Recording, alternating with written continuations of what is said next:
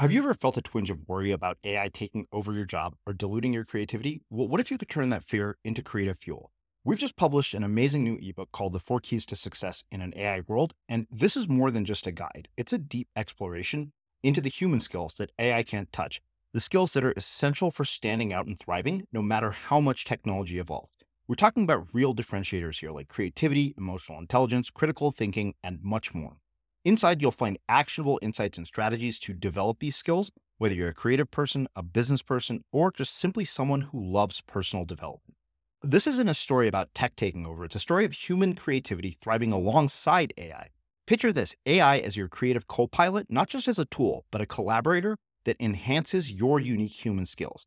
The Four Keys ebook will show you exactly how to do that and view AI in a new way that empowers you instead of overshadows you. Transform your creative potential today.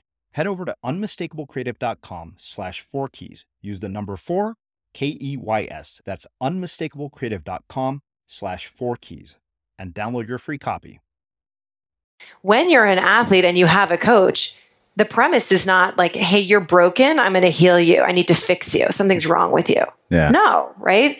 You make a team, and the co- the premise of the relationship is you're good. I'm going to make you great. Yeah.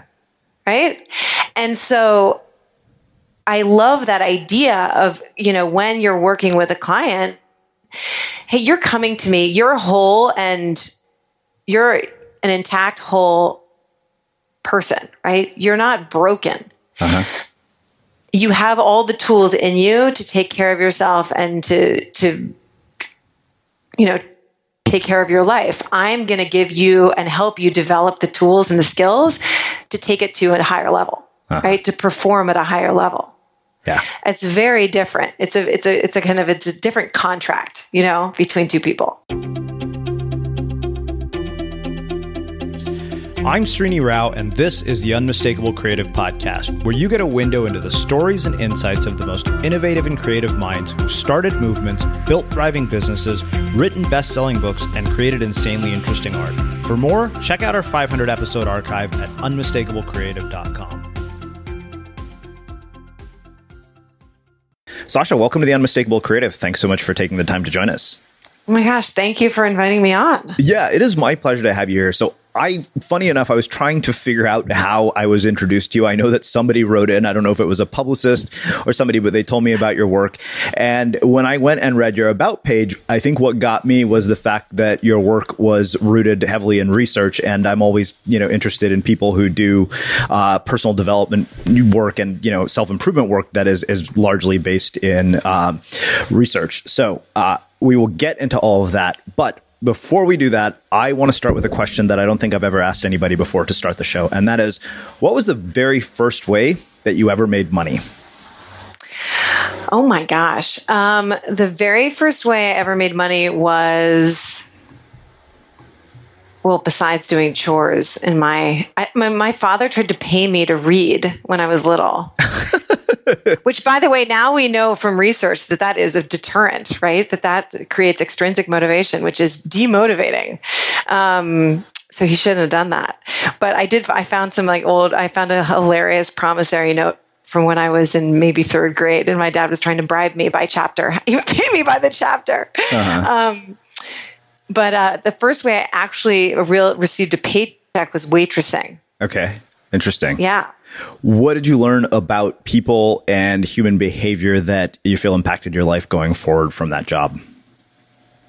Um, it's so interesting. I was a terrible waitress because it really was. I was terrible because I would get sucked into certain tables and love and enjoy talking with them and just sort of you know i'm a psychologist. That's what i do. I talk to people all the time. Mm-hmm. so i would have one table that i loved and then completely neglect the other tables.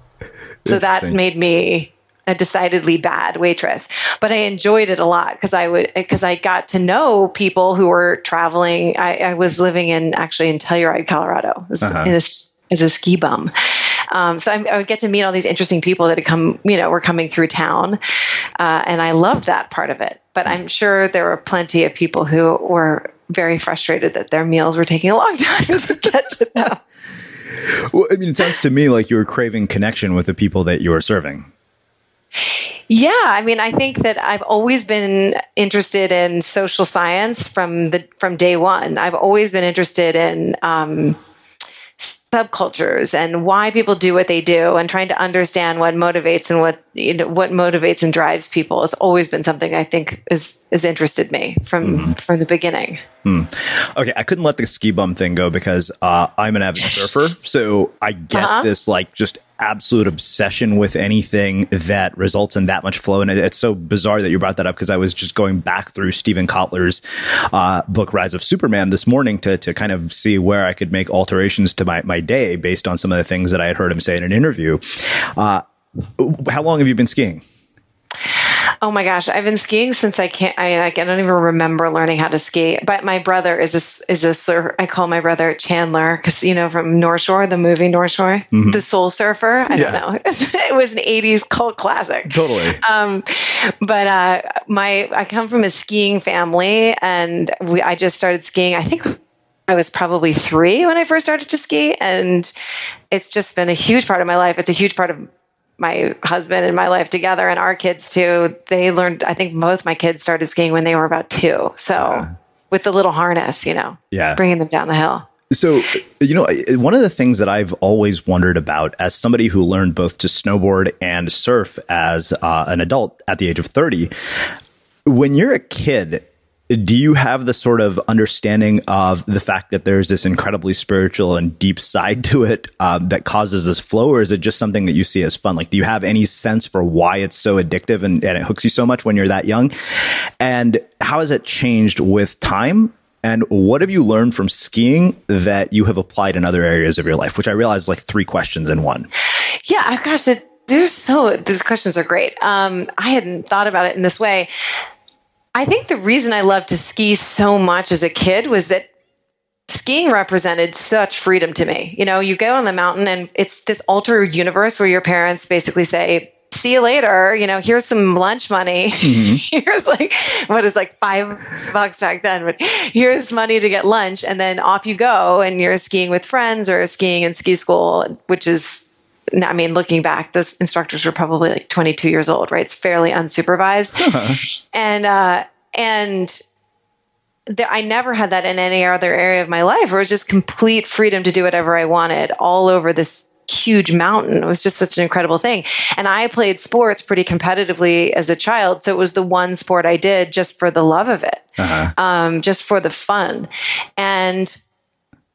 I, I, I, think there were, I mean, I have so many thoughts about um, the, the, the, developmental psychologist in me. I have a lot of thoughts about what we're doing with kids in sports nowadays yeah. that I think is not great. But, you know, we professionalize sports now at such an early age. And that was even happening in the, you know, in the 80s and the late 70s, early 80s too. And, um, but skiing was that one thing that I got to do just for the intrinsic value of it mm-hmm. because it was fun and it was, you know, you're the feeling of your body going down so fast on a mountain, especially when you learn to ski before you even have any fear, right? Mm-hmm. It's just it it's like walking to you. It feels like just part of who you are. That's just a great experience. And I think unfortunately there's two there's not enough sport is that's exactly what it is right? It's play. And mm-hmm. so and we know so much about positive emotion now um, about why human beings have positive emotion from an evolutionary perspective. It you know it slows down what we call the thought action repertoire. So between the thought and the action there's an emotion and positive emotions slow that down. So it, it's where you find you know it's um, it's where you find creativity and um, and and broader perspective. And so these activities that help us get into that positive space are so important. Mm-hmm. And often, I think when we're playing sports with like a very different mentality around, um, you know, if it's sort of pressured and it's it doesn't it, it doesn't have the same effect. Yeah, which is why I think people get so obsessed with i mean surfing i think is surfing and skiing seem to be the two sort of lifestyle sports. Uh-huh. Well it, it's interesting because my you know i always tell people the reason I, I, gravitated towards these sports is because that if my performance sucks on any individual day it doesn't affect the performance of everybody else that's with me. Uh, whereas on a basketball court where i was the most improved player on my seventh grade basketball team which really just means you're the shittiest player on the team uh, I noticed that. Okay, hey now not in the grit era. You can't say that. who knows? May, maybe knowing everything I do about human performance now, I might have become a pretty decent basketball player. Uh, but that was what appealed to me so much was the fact that that you know the, there was a, a component of it that there was no sort of bar that had to be met in which your performance was measured. The only person that you're competing against on a on a regular basis was yourself. Uh, but I'd imagine also that skiing, you, know, you mentioned that this notion of um, skiing before fear had developed. So I had to ask about mm-hmm. that and um, how that is different as adults and what we can do to navigate taking on incredible challenges, um, you know, when fear has already developed in, in certain areas of our lives. Yeah, I mean, I, this is I, it's really interesting because I just have no fear with skiing whatsoever, and then I've had friends that have learned later on in life, and you can and you watch them, and the only difference between a child learning how to ski and an adult learning how to ski, I mean, th- there is developmental things that change. Like once we go through puberty, it becomes more difficult for us to learn these new skills. It just becomes technically harder, but the but the main you know psychological difference is an adult is scared. And a kid isn't scared right? A kid is falling and getting up and trying it again and you know may get a little bit frustrated but it's just it, they're they're not registering like i am about to die. Mm. an adult is having that thought right? Yeah. Um, and like this is a bad idea. I'm going to break a leg. Like they have an entire narrative in their head that is creating a lot of fear which also probably makes it less fun. Uh-huh. So, you know, when we're learning something new,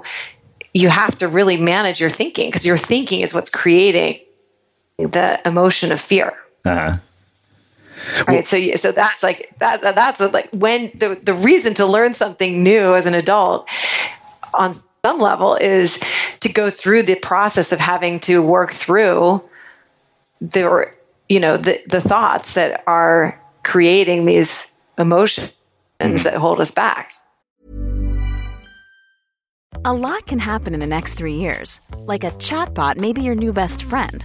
But what won't change? Needing health insurance. United Healthcare Tri Term Medical Plans are available for these changing times Underwritten by Golden Rule Insurance Company, they offer budget-friendly, flexible coverage for people who are in between jobs or missed open enrollment. The plans last nearly three years in some states, with access to a nationwide network of doctors and hospitals. So for whatever tomorrow brings, United Healthcare Tri-Term Medical Plans may be for you. Learn more at uh1.com. Ever catch yourself eating the same flavorless dinner three days in a row? Dreaming of something better? Well, HelloFresh is your guilt-free dream come true, baby. It's me, Keke Palmer. Let's wake up those taste buds with hot, juicy pecan crusted chicken or garlic butter shrimp scampi. Mm. Hello Fresh. Stop dreaming of all the delicious possibilities and dig in at HelloFresh.com. Let's get this dinner party started.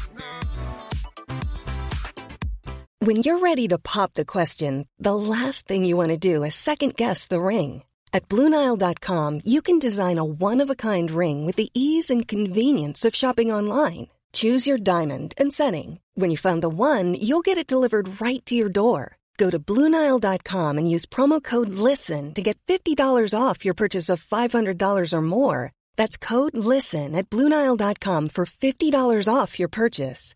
Bluenile.com code LISTEN. If you're struggling to lose weight, you've probably heard about weight loss medications like Wegovy or Zepbound, and you might be wondering if they're right for you.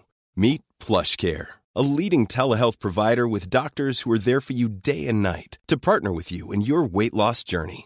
If you qualify, they can safely prescribe you medication from the comfort of your own home. To get started, visit plushcare.com slash weight loss. That's plushcare.com slash weight loss. Plushcare.com slash weight loss.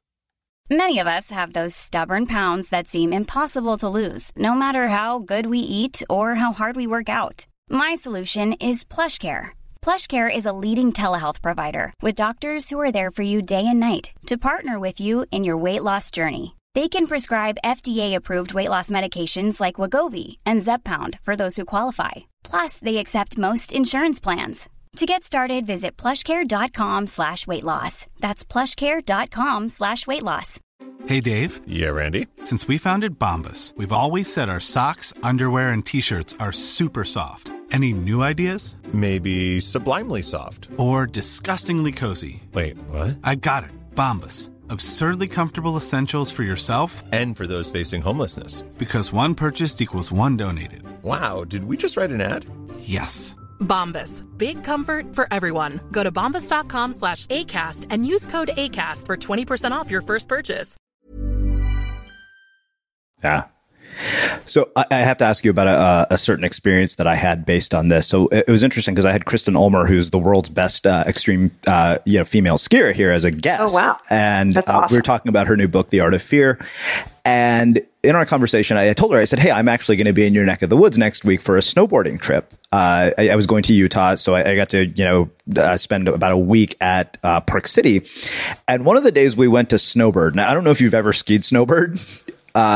But the place is like Mount Doom, especially on a day when it's cloudy and, yeah, and Snowbird, grim. Snowbird and Alta are amazing mountains. They really are. I, and I remember, and I've been snowboarding for probably three years at this point. I'd hit my first black diamonds earlier in the year. And I got up to the top of the mountain at Snowbird, even just like looking up, you know, I was looking at the gondola that day. It was cold. It was windy. The visibility was really bad.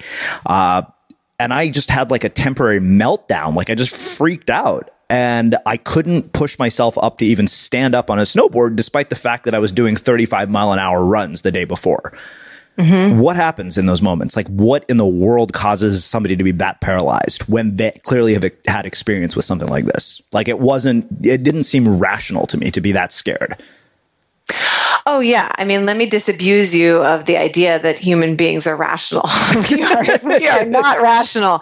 I mean, um, yeah, the the only thing that's happening is you're having a thought. Like you're having a thought that created that fear, and it can be extremely powerful.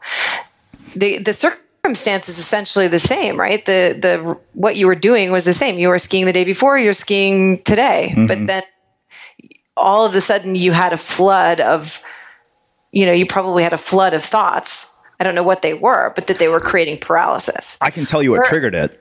Oh yeah, I think I, I, know there was a sign on the gondola um, about speeds. It was it was at the bottom of the lift uh, mm-hmm. as people are getting in line for the first you know lift first chair of the day. There was a sign that said it was about man you know controlling your speed, and um, it was about a guy who was going something like sixty miles an hour and it hit a five year old girl and killed her. And I was like, of all the places you could put this sign, seriously? Okay. So this is such a good example of what I do. I mean, this is a perfect example of how our brain works. And uh, so, you know, there was a really brilliant psychologist named Albert Ellis and was one of the fathers of cognitive behavioral therapy. And he had a model which he called the ABC model. So there's an activating event which triggers a belief and the belief creates a consequence. And I I use a model like this with my clients, it's I've uh, you know augmented this model, but this uh, premise is the same, um, which is there was an activating event, right? The activating event was you read this sign, mm-hmm. right, and it triggered this thought. Oh, like I could actually kill someone by doing this, right? If I'm not in control, I might kill somebody, which is way the stakes are now so much higher. Mm-hmm right? But the truth is nothing has really changed about the external the, the the event or the sort of you know the externalities of it are not nothing changed. You were skiing the same mountain the day before. Mm-hmm. and that event with the skier and the girl was had happened had already happened. Mm-hmm. right? Yeah. But you didn't have a thought about it. So there was no fear. Yeah. Right? The next day you read something and now you have a new thought and the new thought is you know oh, you know if i if i ski too fast i could i could seriously injure myself and i could harm somebody else which is you know now that as i said the stakes are the stakes are raised which so it was those the new thoughts what created the fear, right? Uh-huh. Generated fear. Yeah. So it's really about, but if you are in that situation and you're like, I'm now at the top of the hill and I'm completely paralyzed and I can't get down, uh-huh. right? The the trick is you have to you're feeling fear. You have to in the moment. It's hard to do it, right? Yeah. Because fear is can really take over your body physiologically, but you have to pause and asking yourself, what am I thinking that's creating this fear? Uh-huh. Right. And being able to question your, like, we have to question our thinking. We assume our thinking is rational, but often it's not rational at all. Mm-hmm. Yeah, I mean, I, I had this just flurry of, of, thoughts that suddenly, you know, flooded my mind. And, and one, I couldn't get, you know, I, I literally couldn't push myself up, even though I had done it a hundred times the day before. Uh, mm-hmm. And then there are those traverses that you have to get, which are a pain in the ass on a snowboard, because if you lose your speed, oh, you yeah. don't make it down. And if you go, and I kept thinking, okay, well, this traverse is super narrow. If I fall over the edge, I'm going to fall off the mountain and die. Uh, yeah. And luckily, some old guy kind of just guided me down to a point where there was a bit more wide terrain. And, and from there, I kind of got back into my groove. But I mean, it took almost half a day to get back to normal. Oh yeah, I mean, I, it's our emotions are incredibly powerful, but I think one what we forget often is we just assume that our emotions are sort of they're facts, like they're they're just they're truths about how you know our feelings are are facts, but our feelings are derivative of our thoughts mm-hmm. almost always. Yeah. I mean, you know, this is this some all models are wrong some models are useful uh-huh. this i think my this cognitive model is very useful but there are instances I, that are it's not necessarily doesn't work like that where yeah. perhaps the you know the, you can put a pencil in between your teeth and turn up the corners of your mouth and you and then there's uh, you know they've done studies to show that that is can significantly improve uh, mood right and so people can you can physically act your way into feeling better. But more often than not i would say you know most of the time our emotions are derivative of our of our thoughts. And so learning how to manage those thoughts is absolutely essential. Hmm. Um, one other question about this, you know, the, the, about the skiing piece, uh, which is has been really interesting to me, and I'm trying to figure out why this happens, and, and maybe as a lifelong skier, you could you could and a psychologist, you could shed some light on this.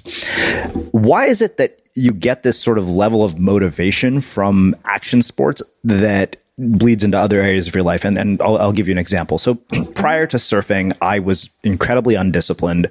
Um, couldn't finish most of the things that I've started. Um, very often picked up new hobbies and, and quit within a, a very short amount of time. And over the last 10 years, um, as, as, you know, as a byproduct of becoming a surfer, I, I'm very convinced that this is the case. I also became a prolific writer, wrote multiple books, developed the habit of writing a thousand words a day, built unmistakable creative and I've always wondered if the the journey, the fact that these two journeys are parallel, is just a coincidence. And since you're a psychologist who is a lifelong skier, I, I, am really mm-hmm. wondering, you know, if you can shed some light on this for me. Well, I mean, I I think I wonder, and again, like this is not, um, you know, the, this.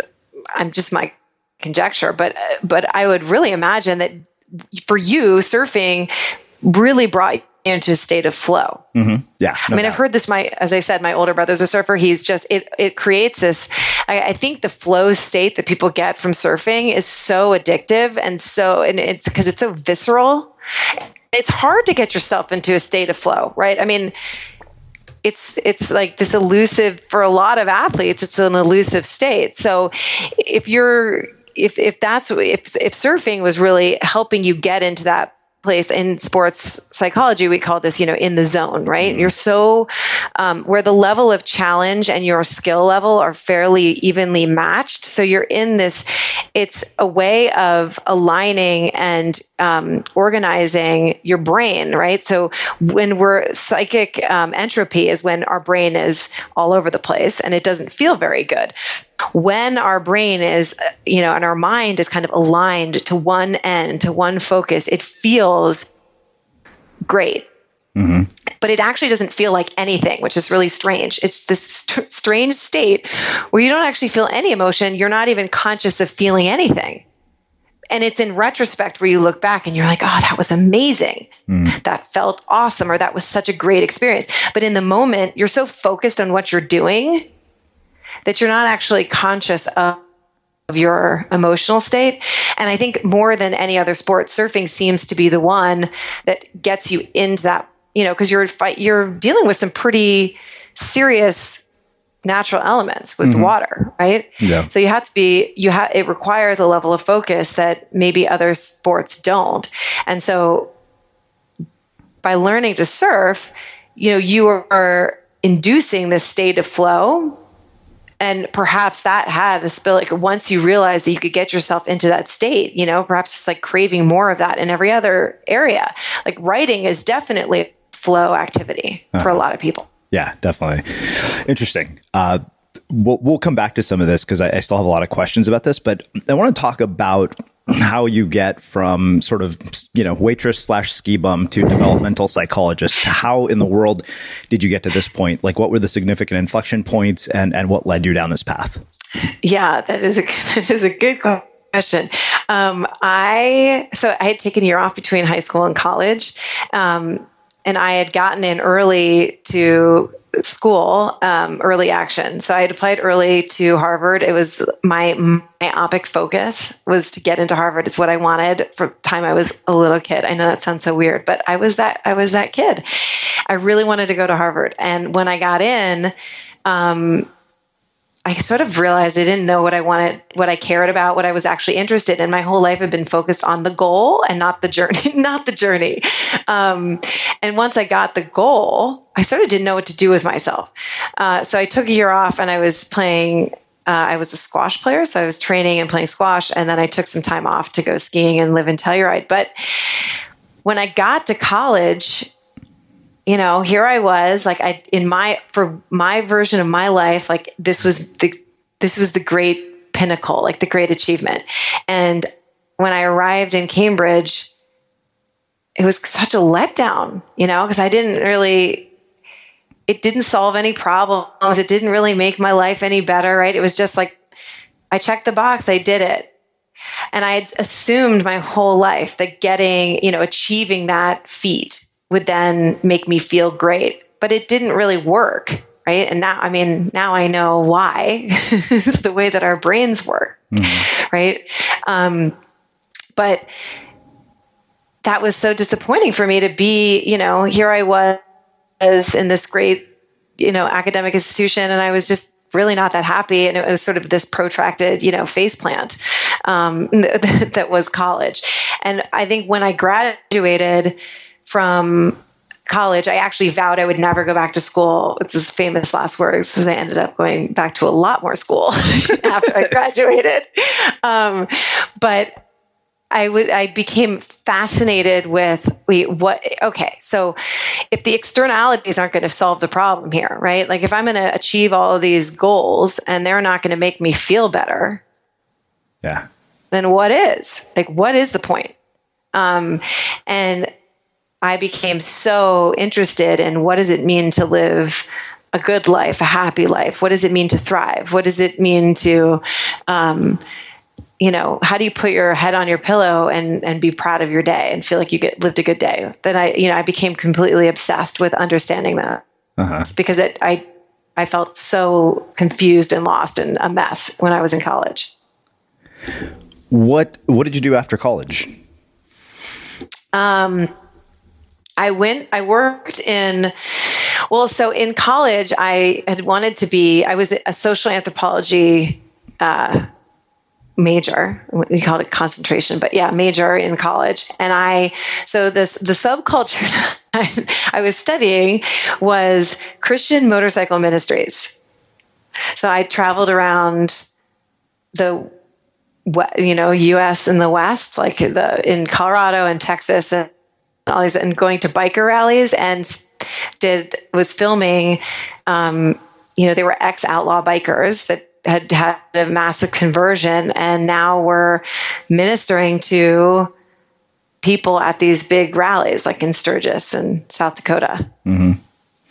Um, and so I, I, at that point, I thought, well, I really want to be a documentary filmmaker. That's what I want to do. So when I left college, I worked in various, um, I worked in production companies and and did a lot of uh, film production before and and then just by total dumb luck, really. Um, I had read Marty Seligman's book, who's at Penn, who's the, the father of positive psychology, and I'd read his book, Authentic Happiness. Um, and at that point, after college, I'd hired a coach, which, by the way, like two, it was 2000. 2001 nobody even knew what a coach was. Yeah. you know it was like the only coaches that were that anyone you know even thought of were sports coaches. So the idea of a life coach was totally bizarre. Um, and but i loved working with her because i'd been an athlete. So this idea of you know instead of kind of endless therapy and endless navel gazing and kind of trying to understand the antecedents the sort of how i'd gotten to where i was um, i loved this idea that we were going to act it was more future oriented that i could just take myself as I was in the moment and move forward, right? I didn't have to sort of, you know, reconcile and fix my past. I could just take where I was today and chart the course. And I don't know, that entire pair, like that idea was game changing for me because I thought like, yeah, this is what I, this is really what's going to work for me. Cause I had been in, you know, in therapy and, um, you know, and I, I, just sort of felt like I was rehashing over and over again this, you know, the stories of my past, but not really getting anywhere. Mm-hmm.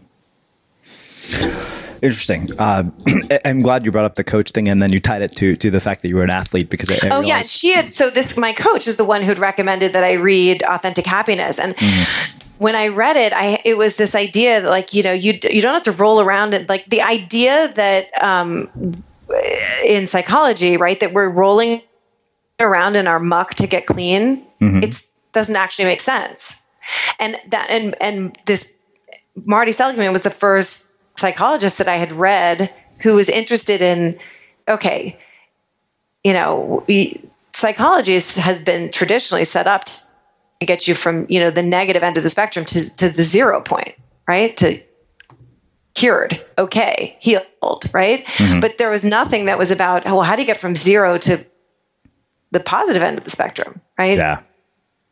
What does that even look like? That was completely new at that time.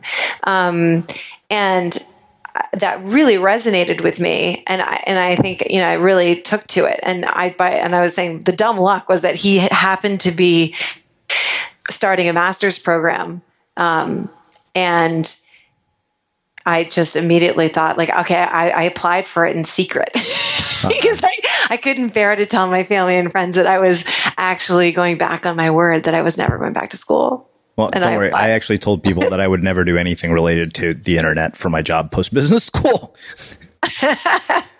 Famous last words. Yeah, exactly. When you're ready to pop the question, the last thing you want to do is second guess the ring. At Bluenile.com, you can design a one of a kind ring with the ease and convenience of shopping online. Choose your diamond and setting. When you find the one, you'll get it delivered right to your door. Go to Bluenile.com and use promo code LISTEN to get $50 off your purchase of $500 or more. That's code LISTEN at Bluenile.com for $50 off your purchase. Bluenile.com code LISTEN.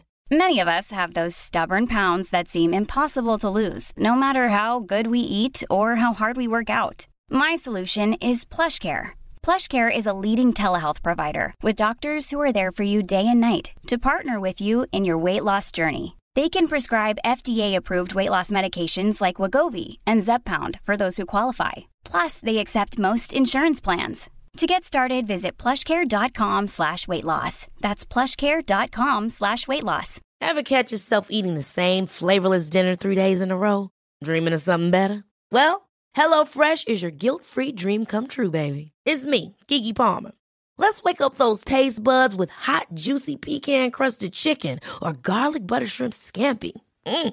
Hello Fresh.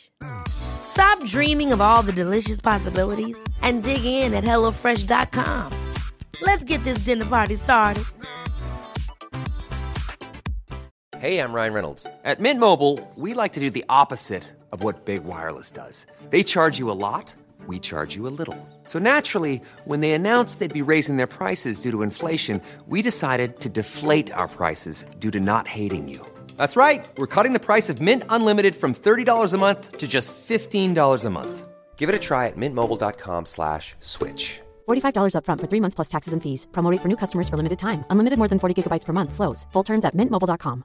Life is full of awesome what ifs, and some not so much, like unexpected medical costs. That's why United Healthcare provides Health Protector Guard fixed indemnity insurance plans to supplement your primary plan and help manage out of pocket costs. Learn more at uh1.com. Hiring for your small business? If you're not looking for professionals on LinkedIn, you're looking in the wrong place. That's like looking for your car keys in a fish tank. LinkedIn helps you hire professionals you can't find anywhere else, even those who aren't actively searching for a new job but might be open to the perfect role. In a given month, over 70% of LinkedIn users don't even visit other leading job sites. So start looking in the right place. With LinkedIn, you can hire professionals like a professional. Post your free job on linkedin.com slash spoken today. Uh, you know, I'm really glad you brought up uh, the the fact that you, you understood the value of a coach from having been an athlete because I, I you know I'd meant to ask you about coaches that you had had in high school uh, mm-hmm. from being an athlete and, and, the impact that they had on you and what lessons you learned uh, about coaching that um, sort of impacted your perspective from being an athlete. Well, I think that I think coaching in the in terms of our psychological health i deeply believe in it and i mean we can go into a whole conversation about like how the, how the field you know could be professionalized and all of that but i i think that the idea of coaching to me is a very powerful one because you know at any given moment in the United States, I think the statistic is something like 17% of the US population it has clinical psychological disorder. Like that's a pretty high number. That's, you know, close to 2 out of 10 people mm-hmm. are suffering from some clinical psychological issue. That still leaves 8 out of 10 people as, you know, what I would call the walking wounded, right? Functional um, taking care of the sort of daily lives living living a functional life but are still dealing with the condition that all of us have which is having a human brain and there's not a psychology like there hadn't been a psychology that was addressing the needs of that of the 80% mm hmm so the I the sort of what I got out of coaching like when I was saying, you know, I really took to coaching because I had been an athlete was when you're an athlete and you have a coach, the premise is not like, hey, you're broken. I'm going to heal you. I need to fix you. Something's wrong with you. Yeah. No, right? You make a team, and the co- the premise of the relationship is you're good. I'm going to make you great. Yeah. Right. And so I love that idea of, you know, when you're working with a client, hey, you're coming to me, you're whole and you're an intact whole person, right? You're not broken. Uh-huh. You have all the tools in you to take care of yourself and to to you know take care of your life. I'm going to give you and help you develop the tools and the skills to take it to a higher level, uh-huh. right? To perform at a higher level. Yeah. It's very different. It's a it's a it's a kind of it's a different contract, you know, between two people. Definitely. Interesting. Uh, so let's shift gears and actually let's start talking about those tools. But I, I think I want to frame it um, in a different way by asking uh, two things. One, mm-hmm. you had mentioned that uh, you thought you know the goal of accomplishing the goal of getting into Harvard would make you feel all of these things, and this is I feel like I've had this conversation with multiple people, and I'm still not satisfied with the answer I've gotten. So, yeah, why do we think that? Like, why do we feel that uh, when this external thing happens, uh, everything is going to be amazing. So, you know, for me, it's been okay when I meet a long term partner, or when my book becomes a bestseller, or when I get a publishing deal. You know, and it's funny because the publishing deal happened, the high lasted for you know uh, a little bit, and then life got back to normal pretty soon after that. Yep. And yep, I was like, that's exactly great. Right. I'm like, now this void that I thought was going to be filled is still empty. And mm-hmm. so why is that? And what are the tools that get us from being good to being great? And there's one quote that I want to ask you about, but I'll ask you after after you answer this question. Yeah. Well, I mean, I think what happens is that we have a few annoying features of our mind. And one of them is that well, uh, often our greatest instincts are just incorrect. So we think that, um, you know, we are going to walk out and if we are hit by a car and become a paraplegic, that our life is going to be awful, right? That that would be terrible. And, and that would make our lives miserable or much less happier than they are now.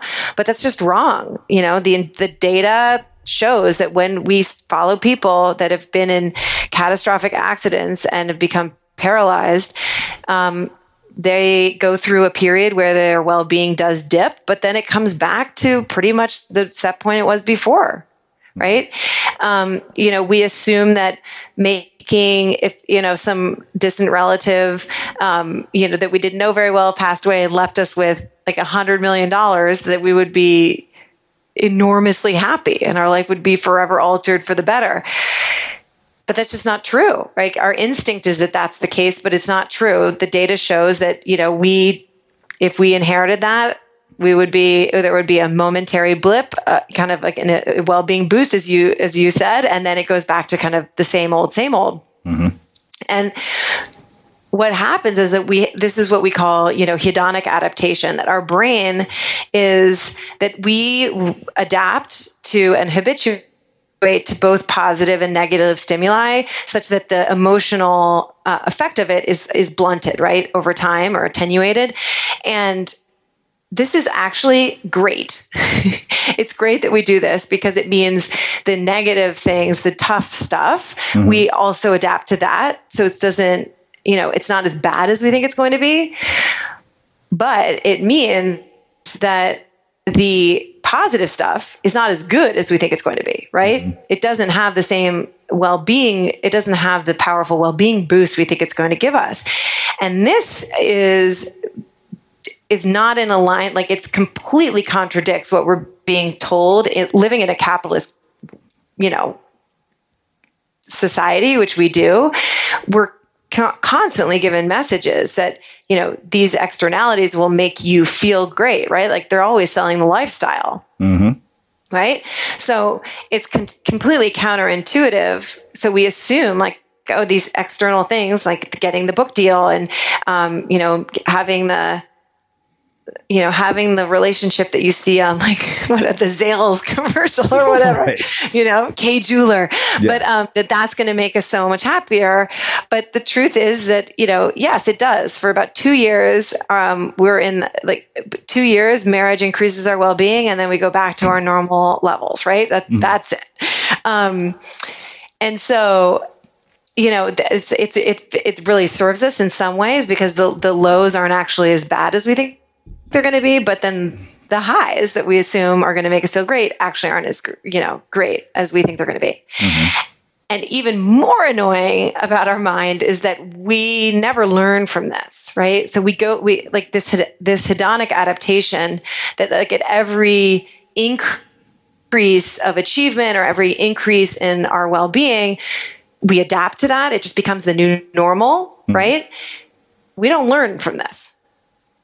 So, you know, despite the fact that, you know, I got into Harvard, well, like that, that became like the new normal and it wasn't that exciting anymore, right? Yeah.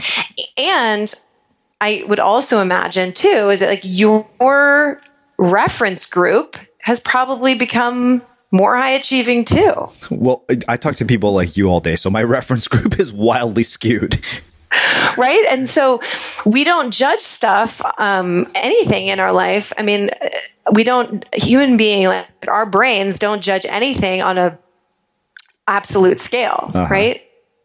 That's not how we judge stuff. We judge ourselves and compare ourselves on a relative scale you based you know against the most salient reference point Mm-hmm. So, if you have, uh, I mean, this is why they've done these amazing studies where they show that it's always the silver medalist who's most unhappy, mm-hmm. right? It's like if you look at pictures of people on an Olympic podium, it's really funny. The gold medalist is like beaming ear to ear. And by the way, so is the bronze medalist. Mm-hmm. And the silver medalist is pissed. it's so funny you say that. Um, sorry, I, will I'll let you get back to it. But I was just yeah, thinking, I missed All State band by one chair when I was a freshman in high school. Mm-hmm. And that was my worst possible outcome. I was like, I would rather be dead last and had no shot at all than being the first alternate. They Of took course. three and I was number four. Yeah. Right. And the reason why is because if you were dead last, I didn't have a chance. yeah, your most salient reference point was the people around you. Yeah. Like everybody. I still remember the name know, of like- the guy who beat me too, to this day. Of course you do. Right. exactly right. And um, by the way, I'm sure if they did, you know, if they were looking at l- Olympic medalists and, you know, uh, they would probably, the person who's in fourth place is also probably really pissed. Yeah. You know, and really unhappy. But for the bronze medalist, the most salient reference point is I'm I got on the podium. Like I almost didn't get on the podium, right? So they're thrilled. They almost were in fourth place and aren't going to get a medal at all. But for the silver medalist, the most salient reference point for the silver medalist is losing the gold, Mm-hmm. right? So objectively speaking, the gold medal should be the happiest and the silver medal should be second happiest and then the bronze medal should be the least happy, right? That's what we should see, but that's not what our brains do. That's not how the human brain works, right? We we have, you know, we compare ourselves to our past, our past performances, and we compare ourselves we, you know, socially. And the social comparisons are, you know, they're not objective. Mm-hmm. They're not based on an absolute scale. So the higher you, the more you achieve, then the smaller your kind of the group that you are of people that have achieved around you. You know, like you're you're comparing yourself to those people. So like the, the bar is always being raised. Yeah. So, how do we deal with the fact that these reference points are constantly changing without losing our minds?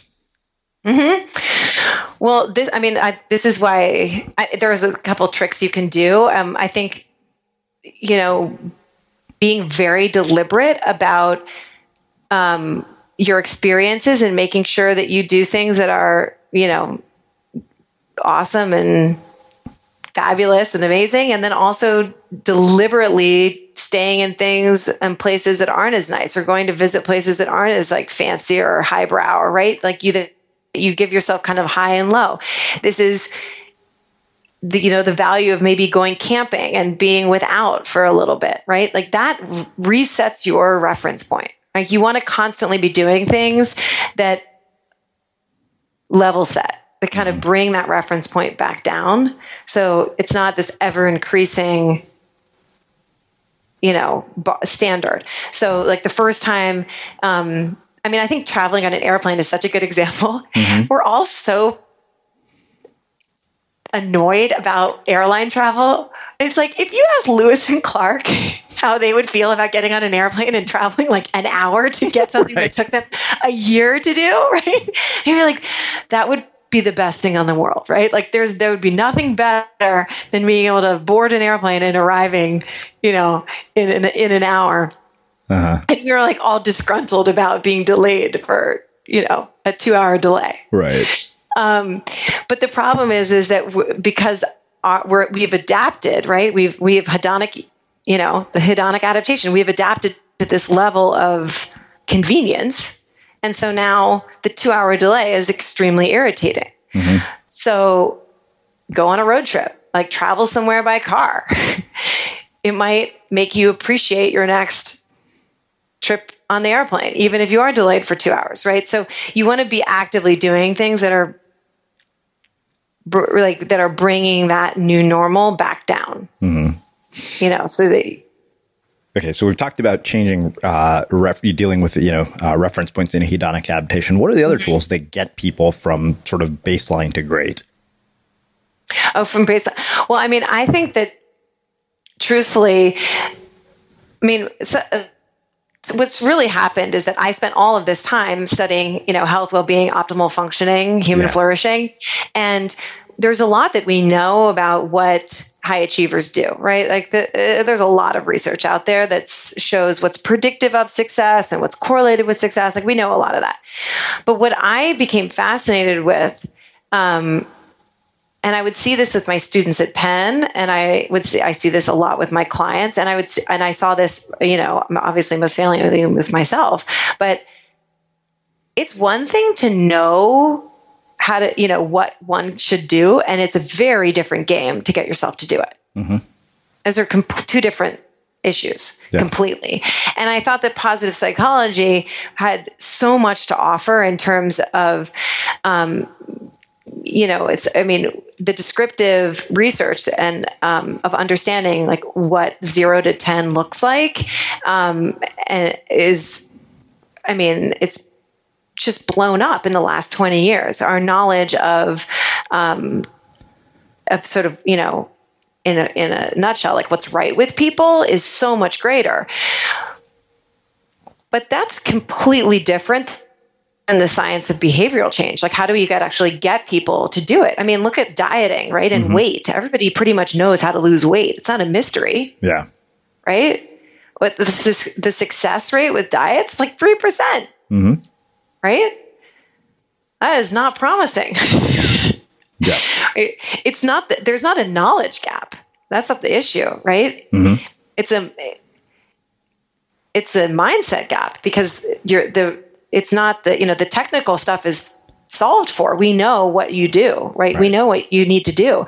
The question is like how do you apply that and actually get the results Uh-huh. and get and make lasting change. Like it's complete it's a totally different game. So my interests really shifted because I, you know, if you go to Penn and you teach at Penn in the positive psychology program, it's like a happiness Olympics, I know because a lot of those people have been guests here. So right? Like everybody is the well-being is extremely high, right? Everybody is like eh, there's there I might even say that there's some pressure to be like, you know, high affect, have high affect. Right. Um so but but I would I found that a lot of my students over the course of the year would were having trouble applying what they were learning. And that to me it's a completely different issue. It's like the, the whole question of behavioral change like that's the that's a very tricky nut to crack. do you think we've cracked it? I think there are some, um, you know, Robert Kegan at Harvard, I think, has done some amazing work in his immunity to change model. Um, but I, yeah, I think this is, in, in my opinion, this is the more underdeveloped area. Right. Like, I, I think, and this is one of the reasons why um, I think self help can be, self help can be unhelpful sometimes for a lot of people. I think self help can end up being a little bit like diets, going on a di- you know the Oh, diet world where you have like a three percent success rate because you you know people become self help junkies and we're reading all these books and not able to actually apply them. Um, I think that actually ends up leave, leaving pe- people feeling worse. Yeah. So how do you? I mean, how do people start to bridge that gap? I'm guessing that's the question that's on everybody's mind. Yeah, I mean, I think the way that you have to bridge the gap is, and it's it's not you know it's not sexy, it's effortful, but it we know so much more about. I mean, I think that the most interesting research that's coming out is about the power of our mind and all the research on mindset. There's a amazing you know researchers at Stanford, um, the- uh, Carol Dweck research, Alia Crum, who have done incredible stuff uh, looking at the power of our minds. I mean, it, it changes. Um, I mean, it physiologically changes us. Our our minds does. I mean, there's all the placebo um, research as well, but you can apply the same rigor in um, managing, like learning how to manage your mind and changing your mindset as you can in any other thing right? So if you're if you're an athlete and you're uh, you know training for any sport and you're perfecting your let's say you're tennis player and you're perfecting your swing right? You have to apply the same rigor and practice in ma- learning how to shift and manage your mindset.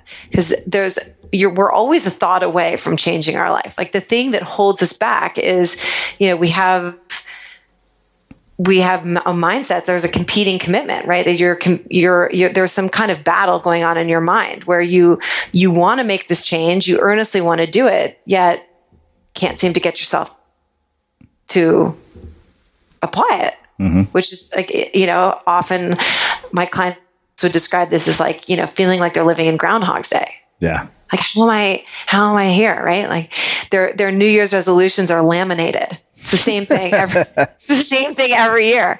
Right. And the, what, what actually, you know, lasting behavioral change is always an expression of a mindset change. You have to believe something different to do something different. Mm-hmm. Right. And I think often we try to solve the problem by just changing the action, changing the behavior. But that requires way too much willpower for us. And, you know, willpower is great in short in the short term, but it's not a lasting solution in, on the in the long term. Yeah. You know, interesting. I think about you know how I developed the habit of a writer, and I think just deep down, I was like, I had the belief that okay, this will lead to something good, uh, because I already knew that you know just you know the had the fact that I semi developed the habit had already led you know quite far. Absolutely, like and and I think this is what people really forget is you know, we, we have this whole world of positive affirmations, but often those positive affirmations are too far away from us, right? Uh-huh. So we, it's like going from, you know, I hate my body to I love my body, or from like I'm a failure to I'm a success, whatever, right? Like it's way too far. Yeah. And so what ends up happening is you don't, you, you the, that, you know, the affirmation or like the new thought, you don't believe it. Mm-hmm so you're saying it to yourself, but there's a voice in the back of your head that's like, yeah, well, that's not true. Yeah. you know, like, uh, uh, yeah, right. And so it ends up backfiring because it all it's really doing is it's reinforcing your your you know the old mindset, like the existing mindset, which is I'm a failure. Yeah.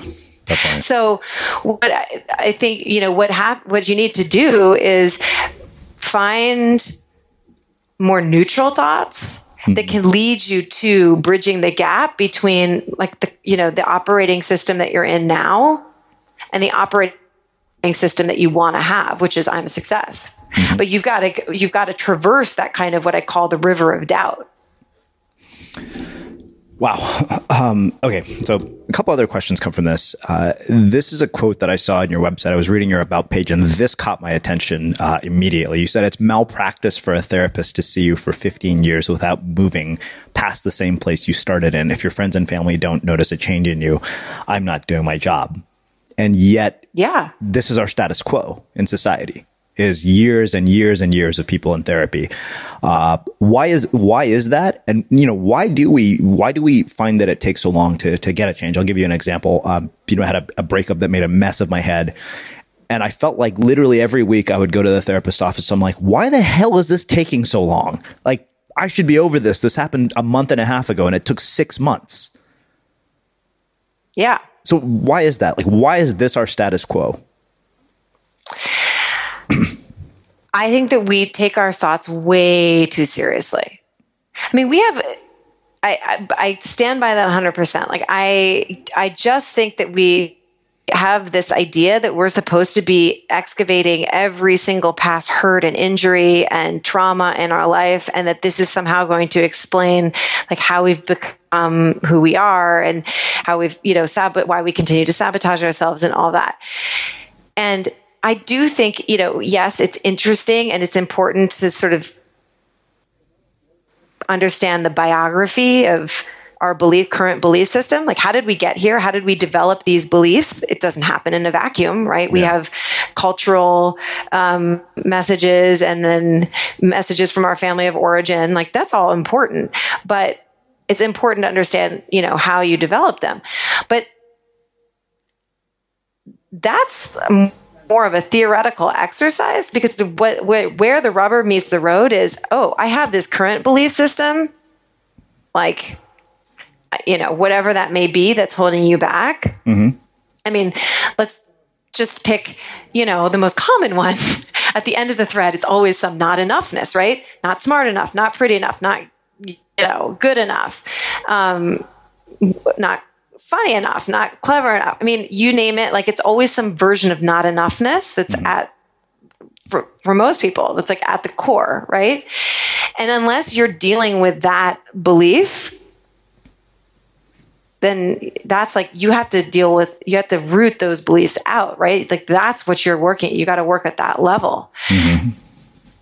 i mean cl- there's always a reason why we developed those beliefs but you know i think when we come to an understanding that this is like a pretty universal human experience i mean this is the universal human experience right that we um, we all struggle with these with our, our irrational minds you know we're all screwed up, fallible, irrational creatures.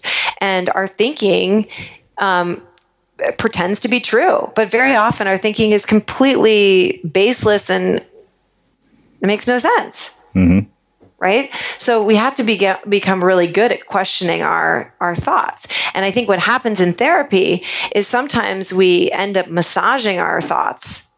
Mm. Like you know like we dig deeper into them as if we we like we reify them and get and make them more important than they actually are it's like we have total freedom to believe whatever we want about ourselves yeah we can like we can genuinely believe whatever we want about our identity who we are what we stand for you know i mean we can there's no rules.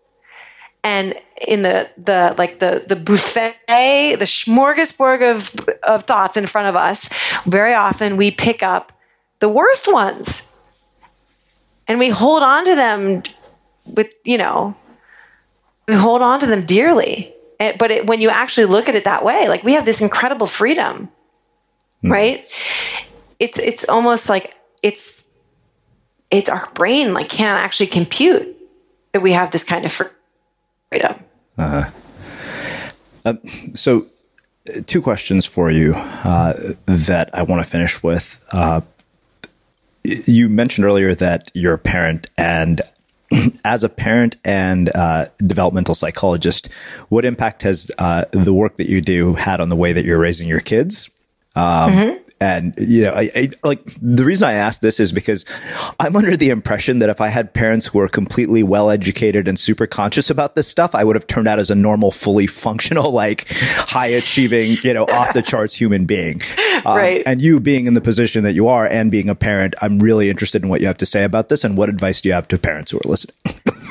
oh my gosh. I mean, I, I couldn't go into, I mean, for a brief second, I thought maybe I would work with parents on working with them, you know, consulting them on parenting and developmental psychology. And I, no way, no way, because I am a parent and that's just way too much. It's like, you know, too much. So if you're talking about judging yourself, like I, the, my comparison group was best practices. That's like, a, that's deadly. So I wasn't, I can't do that. Yeah. Um, because you know you, in the we're parenting in real time and that means we all make mistakes and, and you're dealing with kids with different temperaments and different personalities and what works with one child is the you know the opposite of what works for the other one. So i mean i think ultimately what we're hoping to create is psychological flexibility um, and and psychological fitness. And that means that you can pick yourself up from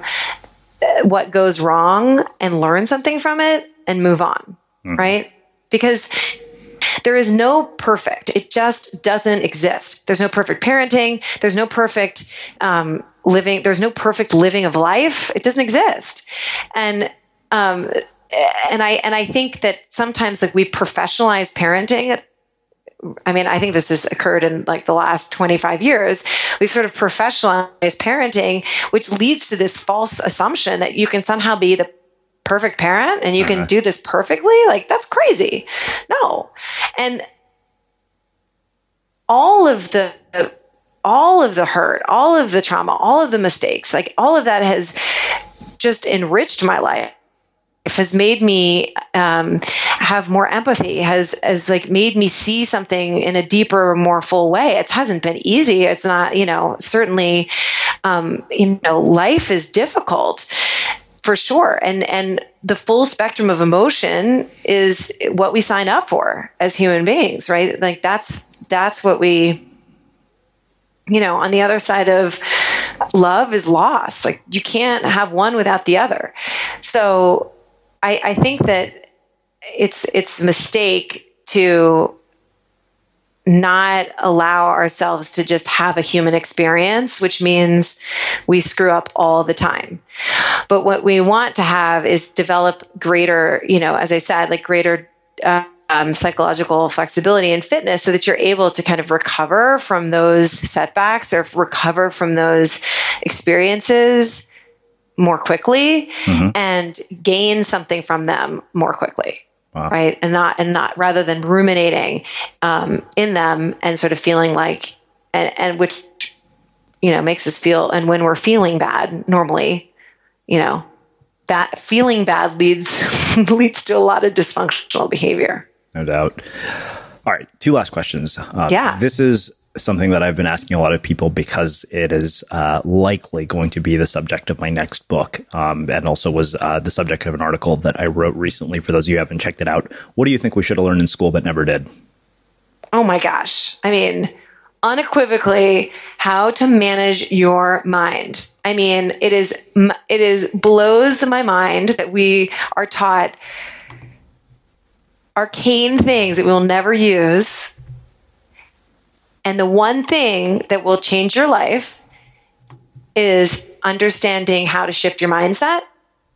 We do not address this, right? It's it, can, it's it makes no sense to me at all. Mm-hmm. It's the it's the one thing that we, we that everybody should be pulled aside in high school and said, okay, let me just share with you how you actually can change your mindset and you can change a thought that doesn't serve you very well and isn't getting you very good results. And we can teach you how to shift the mindset. Like that's profound. I mean, especially when you look at Angela Duckworth's research on, you know, self discipline outperforms IQ mm-hmm. in terms of high school achievement. Um, and and what is self discipline? It's like managing your mind, mm-hmm. right? So being able to direct your brain to serve you is an essential skill that we don't learn and i think it's a shame hmm. Wow. Well, this has been amazing. So I have one last question for you, which is how we finish all of our interviews, the unmistakable creative. What do you think it is that makes somebody or something unmistakable? Oh my gosh. What do I I think it is that makes someone unmistakable? I think it's just that that same thing that that's ability to sort of pick yourself up no matter what, right? Like no matter what's happened, no matter how public the face plant to be able to pick yourself up. That to me is the most remarkable human quality. Awesome. Well, I think that makes a, a, really fitting end to what has been a very interesting and riveting conversation. Where can people find out more about you and your work? Um, on my website, which is Dr. Dr. Sasha Heinz, so Dr. S A S H A H E I N Z, and on uh, Instagram, same handle at Dr. Sasha Heinz. Yeah. Awesome. And for everybody listening, we will wrap the show with that. Thank you for listening to this episode of the Unmistakable Creative Podcast. While you were listening, were there any moments you found fascinating, inspiring, instructive, maybe even heartwarming? Can you think of anyone, a friend or a family member who would appreciate this moment? If so, take a second and share today's episode with that one person because good ideas and messages are meant to be shared. Ever catch yourself eating the same flavorless dinner three days in a row? Dreaming of something better? Well, HelloFresh is your guilt free dream come true, baby. It's me, Keke Palmer. Let's wake up those taste buds with hot, juicy pecan crusted chicken or garlic butter shrimp scampi. Mm. Hello Fresh. Stop dreaming of all the delicious possibilities and dig in at HelloFresh.com. Let's get this dinner party started. Imagine the softest sheets you've ever felt. Now imagine them getting even softer over time. That's what you'll feel with Boll and Branch's organic cotton sheets. In a recent customer survey, 96% replied that Boll and Branch sheets get softer with every wash. Start getting your best night's sleep in these sheets that get softer and softer for years to come. Try their sheets with a 30-night guarantee. Plus, get 15% off your first order at bollandbranch.com. Code BUTTERY. Exclusions apply. See site for details.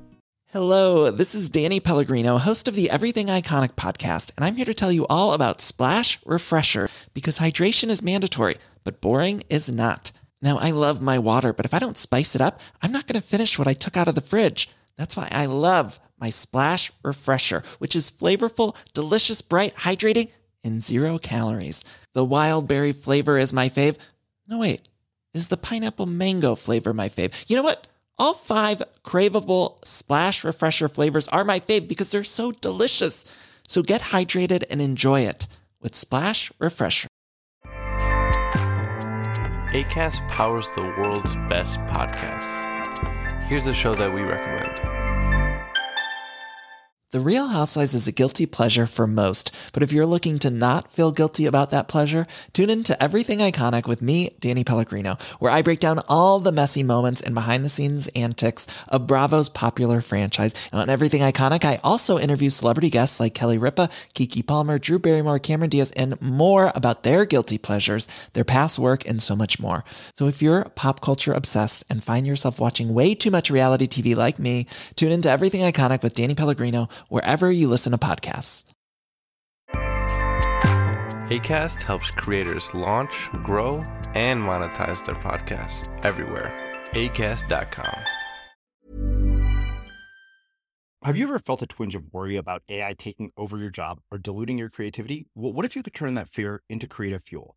We've just published an amazing new ebook called The Four Keys to Success in an AI World. And this is more than just a guide, it's a deep exploration into the human skills that AI can't touch, the skills that are essential for standing out and thriving, no matter how much technology evolves. We're talking about real differentiators here like creativity, emotional intelligence, critical thinking, and much more. Inside, you'll find actionable insights and strategies to develop these skills, whether you're a creative person, a business person, or just simply someone who loves personal development. This isn't a story about tech taking over, it's a story of human creativity thriving alongside AI. Picture this AI as your creative co pilot, not just as a tool, but a collaborator that enhances your unique human skills. The Four Keys ebook will show you exactly how to do that and view AI in a new way that empowers you instead of overshadows you. Transform your creative potential today. Head over to unmistakablecreative.com slash four keys. Use the number four, K E Y S. That's unmistakablecreative.com slash four keys and download your free copy.